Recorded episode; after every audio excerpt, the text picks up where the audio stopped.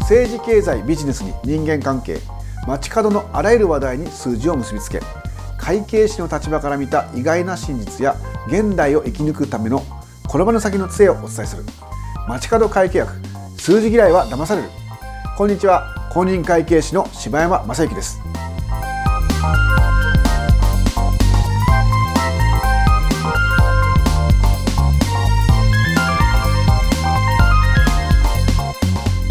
や4月になりましたね。桜咲くということでもう東京はすでに桜がですねもう咲き乱れてます。えー、新入社員の方、まあ、初々しいですね。スーツ姿、ね。えー、非常にこう目につきます。私はっていうともう四半世紀以上前になってしまいますがもうはるか昔忘れてしまいました。ね。私が、えー、就職活動していたバブル期すごかったんですよ。もうなかなかねあんなようなですね時代ってのは今なかなか来ないと思うんですが、ね、ともあれ今回入社された方々皆さん、えー、心からおめでとうと言いたいと思います。ぜひですね、えー、新しい社会の第一歩ね、えー、フレッシュな気持ちで頑張っていただきたいと思います。若いうちだけですよいろんな失敗ができるね。若いからっていうのは20代ですからねこれね。29歳のですね364日前で若いからとか言ってですねもう何でもチャレンジしてください。今本当に就職が厳しい時代でアベノミクスで少しね良くなったとは言いながら一生懸命就職活動ねいろいろこうはがきを出したりとか厳しい面接をくぐり抜けて中には圧迫面接なんて、ね、言ったりしますよね。そういったいろんなですねあの厳しい競争を勝ち抜いて、ね、なんとか入社して晴れの社会人になれた方からするとですねちょっとうっと思うのがまあコネ入社っていうのがありますよね。あれちょっと不公平だよねとかフェアじゃねえじゃんみたいな思うと思うんですよ。気持ちは分かります。まあ、バブル世代の私が言うのもなんなんですがでもやっぱり一生懸命自分は競争して頑張ったのにあの人って親の生まれとかそういった理由で晴れていいなと楽できていいなとか思っちゃうかもしれません、まあ、気持ちはよくわかります。ただそこは街角会計学立ってるものは親でも使えと。ね、今回はこれで入社した人を有効活用するという、まあ、ちょっと変わった視点から面白い話題をお話ししたいと思います。え題して教科書が教えないキャリアアップ術。まずは腹を立てずに聞いてみてください。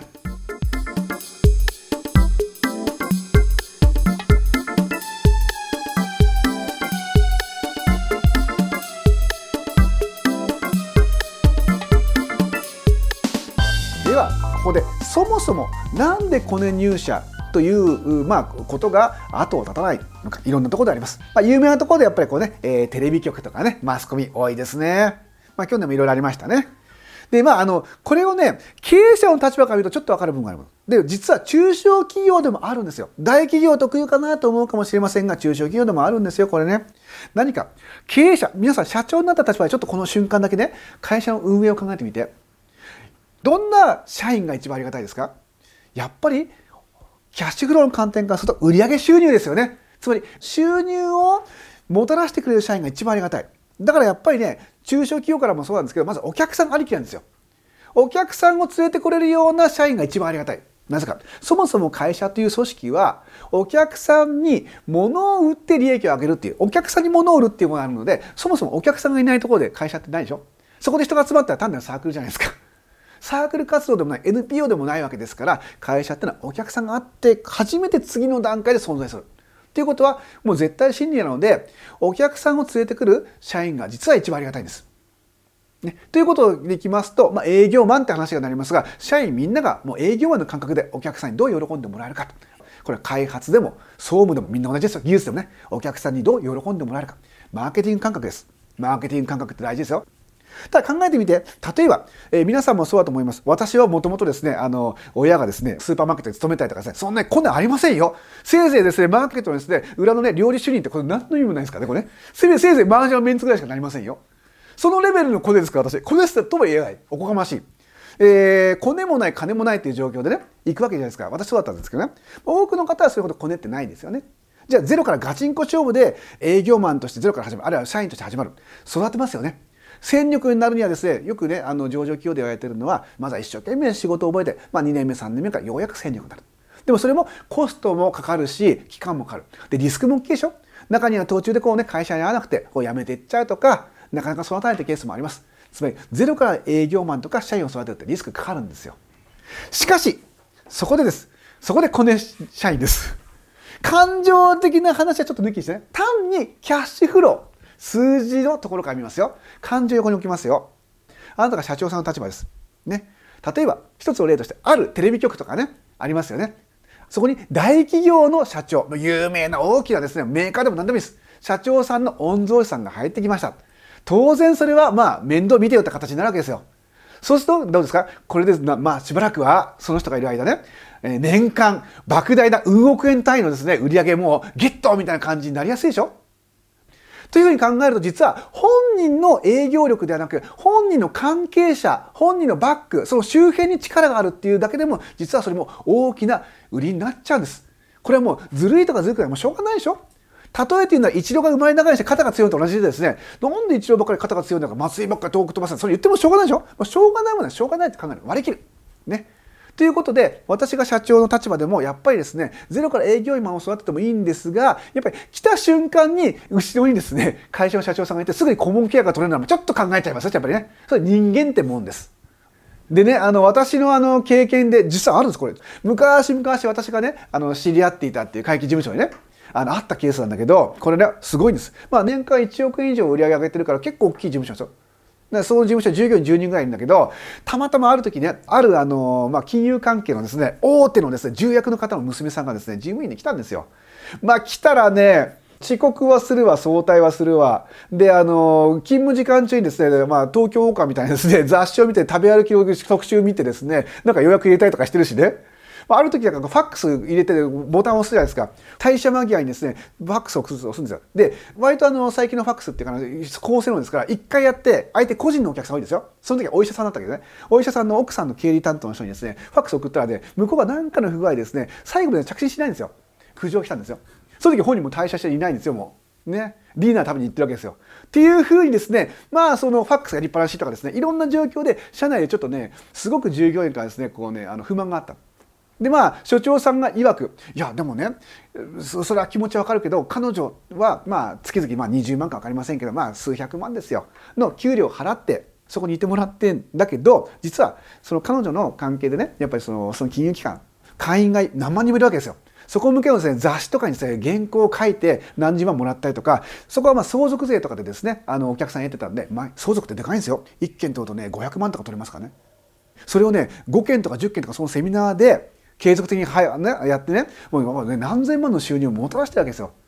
で今度のねボーナスねそこから出るかって言われた瞬間に「あ何も言えねえよ俺」とか「何も言えねえ」っていうどっかのですねなんかあのメダリストの言葉になっちゃうんですね。そうかそうなんだとか思いながらねどうすると見方変わるどうぞいてくださいとお茶お出ししますみたいな感じで100回以上変わります。面白い話ですね。というふうにですねあの考えてみるとその人自体は戦力じゃないかもしれないけどその人が来ることによってキャッシュフローが出る可能性なんですよ。これがコネニューサのですねすごいところなんです。もちろん感情的な問題ありますよ。ただまあ社長の観点からするとそれでその他の真面目な従業員の給料のまあ利益を稼ぐと思ったらちょっとある意味腹立たなくなりますね。つまり本人じゃなくて、まあ、本人の関係性とか属性とかそのバックのところで実はキャッシュフローマーケティングになるだからコネ入社もマーケティング戦略の立派な一つなんですね。まあ、問題はねこの人の人間性とかは最低限ねあのほら罪を犯すとかでねなんかちょっとこう酔ってる人のねこうまあ財布抜き取ったじゃないけどなんかそういう問題とかありますよねそういうことがあってですね謝罪会見みたいでね逆に開きになっちゃうとかねなければいいわけですよ。とりあえずもう例えば犯罪を犯すとか社内のね不協和音をです、ね、大きくしてもどうしようもないとかそういう破滅的な状況ならしょうがないけど最低限の常識があってまあまあ許容範囲ならば、まあ、いてもらっていいんじゃないかなっていう発想もあります。その人のおかげで売り上げが上がってるかもしれませんよ見えないところでね。はい。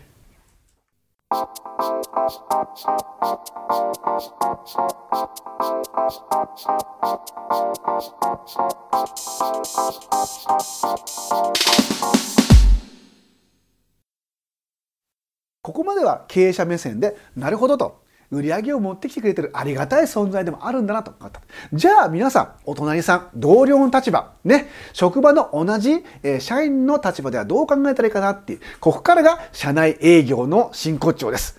コネ入社した人の有効活用編です。簡単に考えましょう。経営者にとってですね、有力者ってことは皆さんにとっても有力者なんですよ。本人のバックには実力者いるんですよ。もしかしたらですね、なんとか電気でもなんとか自動車も何でもいいんだけど、凄まじいですね、あの、あれですよ、親父さんの人脈もあるかもしれない。大きな影響力のある人ですもちろんお金も持ってますここに近づくことができたって考えてみて逆に言うと労説して自分の近くに人脈を持った人がいると思ってくださいで、あの、もちろん絶対そうしようとは言いません。これ選択肢が広がったことね。大事なことは選択肢が広がってやんなきゃいいんですよ。ただ気づくことが大事。例えばこのようなですね、すごいですね、上場企業の社長さんみたいなグループ企業、10万人のグループをですね、束ねている社長の息子さん来たらどうですか？凄まじいでしょ？そのグループ会社、取引先、いろんな人脈がある。そういう人脈のある、パワーのある、コネクターとも言いますけど、そういったコネクターになりうる人がですね、異業種交流会に出てくる感覚ってどれかと思います？もし同じような人脈をあなたが異業種交流会で見つけようと思ったらどう考えるか。もう惨憺たる気持ちになりますね。そもそも異業種交流会に来る人がハイナみたいな目つきでですね、お誰かいい人いねえかと思って売り込みに来る人ばっかしですかね。売り込みに来る人を満々ですね、ハイナの中にですね、行くわけないわけですよ。とすると、異業種交流会いくら飲んでも場合によってはですね、みんなでですね、もう俺たちって大変だよねとかね、世間のバカだよみたいなですね、なんかこれ会社でですね、上司が悪口って変わんねえじゃねえかっていうね、場所変わっただけだろうっていう愚痴の言い合いになっちゃってもしょうがないんでだったら異業種交流会に、ね、無駄に出るよりはそういったたまたま自分の職場にやってきた有力者の人と仲良くなればいいじゃないですか。ね、しかも給料もらってですよ異業種交流会参加したらもんねそれだって。いいじゃないですか。ものは考えるんですよ。まあその方はね、もちろん人間性は付き合いに値する方ありますけど、ね、その辺は常識的な範囲で、例えばその人が困ってる時助けてあげればいいじゃないですか。ね、仕事の上でなんかこう自分が得意なことで困っていたら助けてあげればお互いに交流が得られるつまりこれも一種の社内営業ですよたまたま相手がですね有力者ってだけであってね。普通の人でも恋愛でも何でもそうだけど相手に喜ぶことをやる。で場合によってはね自分がもしあなたがですよ将来5年後10年後力をつけて独立したいって気持ちがあるかもしれない。その時には強力なバックアップ者なのかもしれません。私だったら例えば本当にねあの有力者かどうかは別として相手と仲良くやろうと思ったら長い付き合いしようと思ったら家族ぐるみの付き合いもしますし場合によっては引っ越し手伝ったりしますよ僕高校の時とか。まあこういう人ってすごい引っ越しになんかも逆に業者が頼むからいいかもしれませんけど片付けて手伝ってないんですよ。やっぱそういうのってありません？仕事を離れたなんていうかなお互い助け合い？例えば、まあ、こういう人はそういうことないかもしれないけど好きな人がいるけどこうちょっと口に出せないとかねもしあったら「急ピッチャーからいいんですよそんなもんね」セッティングでも何でもいいじゃないですか。なんかやってあげればいい。っていうふうにいろんなことでですね持ちつ持たれつをすればいいあなたのできることで助けてあげればもちろん相手も相手のできることって相手のできることがもう何十倍もでかいんだから場合によっては。もちろん独立だけじゃなくてキャリアアップ。あなたの仕事でたまたまねあなたのその有力者あのこの入力した方のお父さんの業種がたまたま今のあなたの仕事と違うかもしれない、まあ、違うこと多いですよ。やっぱ協業しない可能性ある。だとしてもその先に知り合いがいっぱいいるわけですよ。なんとか電鉄とかなんとかいろいろあるでしょ？なんとか建設とかね。そこでもしかしたら仕事のプロジェクトの成功に手伝ってくれるかもしれない。それに噛むことによって今度はその有力者の方っていうのは当然社内でも有名人ですからおあの人成功したよみたいなふうに目立ちます。その時その時のスタッフ誰おお柴山じゃんみたいなね。ちょっとまあ損得感情になりますがそういった形であなたが実はステップアップするチャンスがゴロゴロ転がってると。いろんな意味でですねコネ入社しとっていうのは目立ちますから。そこがですねいい意味で触媒相乗効果になるんです。ね、だから力になりましょうよ。大事なことはですね、接触回数。これちょっとマーケティング用語使いますね。例えば、週に1回60分接するよりも、毎日毎日10分ずつこまめにこまめに挨拶するとか、そういったきめ細やかな接触。そういったことをした方が実は親近感増すっていう心理的なテストがあります。なので、もしよかったら、ちょこちょこちょこちょこもう何気ないところでちょっとこうね、つながりを持つようにした方が、実はこう印象がいいんですよ。これマーケティングの理論です。これお客さんの営業に使いますよ。1回よりも5回10回。10回よりも100回会えばおなんか忘れられないでしょ？コマーシャルと同じ。ね。それにつけてもおやつだって言ったら何て言います？それはそのコマーシャルを何万回と聞いたかでしょ？っていうふうに社内営業する時も接触回数増やしましょう。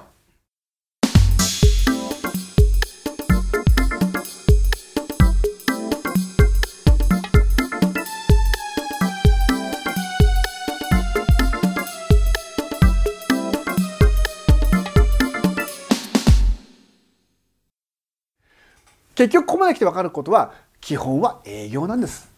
どんな部署であっても営業つまりコミュニケーション能力と私は思います。ね、相手に好かれる能力と言ってもいいですね。例えば考えてみて物を売ったりする時に買いますよね。あなたが買う時に嫌いな相手が買いますか？どんなに A という商品 B という商品があって A がいいと思っても A が大嫌いなタイプだったら買わないですよね。意地でも B でしょ。俺絶対 B にするとか言って。あるいは A の担当変えてもらって買うとかね。っていうふうにやっぱり、まあ、お金を払って買うっていうことは好意的な感情が前提なければまずは無理ですね。修行になっちゃうでしょほとんど苦痛って拷問ですよ。ね嫌いですかお前嫌いですか帰ってたらそれ拷問でしょはっきり言って。なんでこれ修行するんですかみたいなね。っていう形になっちゃうんでまずは好意を持ってもらう。これも基本でしょ？恋愛でも何でも。嫌いな人を好きになるとそれある意味違った趣味ですよって話でしょこれ。なんで結局は相手に好かれる。じゃあ相手に好かれるのどうするんですか適当に自分のやりたいことをやって相手に好かれることはありえません。どうですか。まず相手をよく知る。いい意味で相手に関心を持つ。変な意味で持っちゃうとさストーカーって言いますから気をつけてくださいね。それで使い道危ないからね。いい意味で関心を持って相手に恋を持ってもらえるようなことをしつこくなんかやる。結局は人間関係じゃんと。これ入社だからって言って区別するんじゃなくってそこは相手相手の特徴があるんだからそういった方とも人間関係を良好に頼もってそして仲良くなって助けてあげればお互いに助け合いの返ってくるレベルが違うってことです。そう考えると嫉妬する気持ちも少し和らぎませんか？ということで全ては社内営業のためと思ってください。あなたのキャリアアップにつながるような話毎週毎週頭をひねって頑張ってお届けいたします。